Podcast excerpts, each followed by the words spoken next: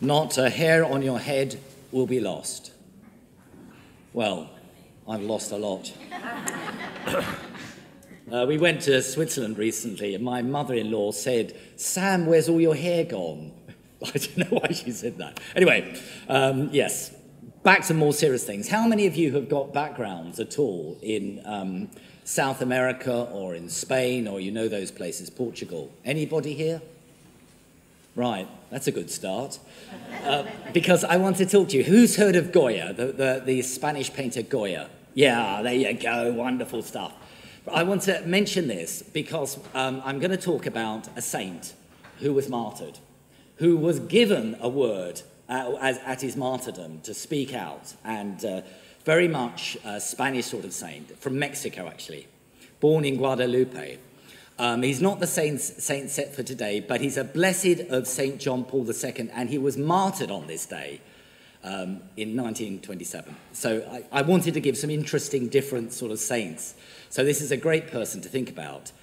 Um, why I mentioned the Goya, so of course, Francesco Goya's painting a long time before the events, but there's one painting. When you read about this man, um, um, this wonderful saint, when you read about this man, Miguel Pro, uh, I, I just thought of this Goya painting.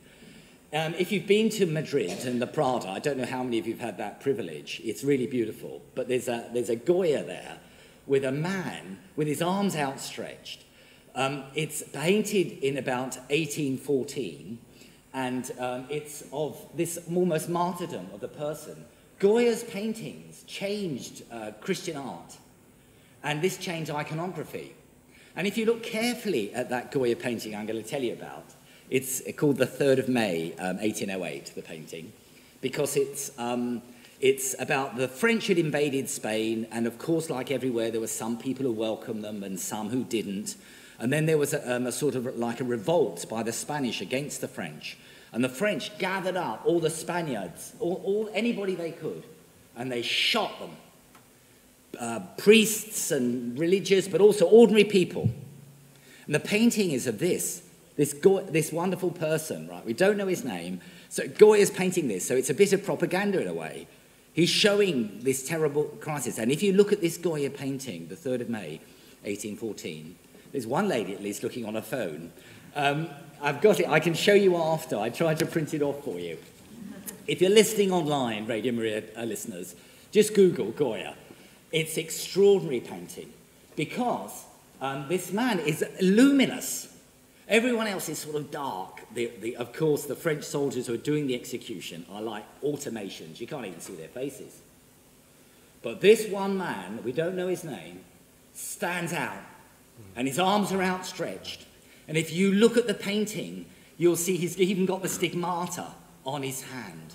And that's the point about martyrs. They show us Christ. We don't just remember them because they're of interest, because, oh, that's, that's something interesting to think about. We should be inspired by these people. Goya wants us to be inspired by this man. Do you know, I, I love Rembrandt so much, I do, and Caravaggio and these things. And these, the way they use light, suddenly, like, where's the light coming from? You expect it to come from a window or a candle, but it doesn't. It comes from the Christ, always the Christ. And in this painting, this man standing out with his arms outstretched in a crucifixion pose is luminous. It's beautiful. So I want to get now to just briefly to talk about um, Blessed Miguel Pro. Now, he was a bit of a character. He liked to do lots of pranks. Uh, born in, in Mexico, Guadalupe, he's always mucking around. And he decided to become a Jesuit. So 1909, he became a Jesuit. And uh, you'll know, if you know your histories, there's a big trouble in Mexico. Yeah, and there's a revolution goes on. And um, they begin to oppress the church extraordinarily. Um, when I became a Catholic, one of the things we discovered was Our Lady of Guadalupe and how they tried at this period, at the beginning of the, to destroy that. You know, they threw a bomb at it and it untouched. I don't know how many of you had the privilege to go into Guadalupe. It's miraculous. I think it should convert the whole world if everyone knew about it. It's miraculous. So he's born there, this extraordinary person, and he's one of uh, some brothers, becomes a Jesuit. The Jesuits are banned, So he leaves, finishes his training in Belgium, and then he comes back in 1926.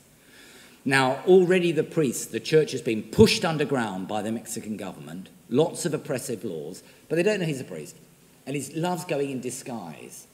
Um, I've got lots of grandchildren, and I like to be disguised. I put a beard on or a funny wig or something so they don't think it's me. They always know.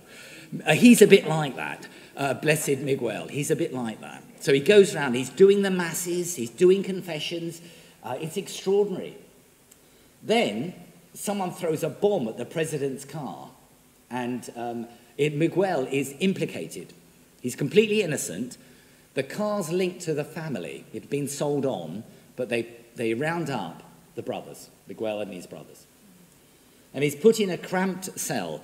Um, he's such an extraordinarily lovely man. He's put in a cramped cell, and I want to um, I'll read this out. This is one of his letters before he's put in the cell. He said, We're like slaves, he writes. Jesus, help me.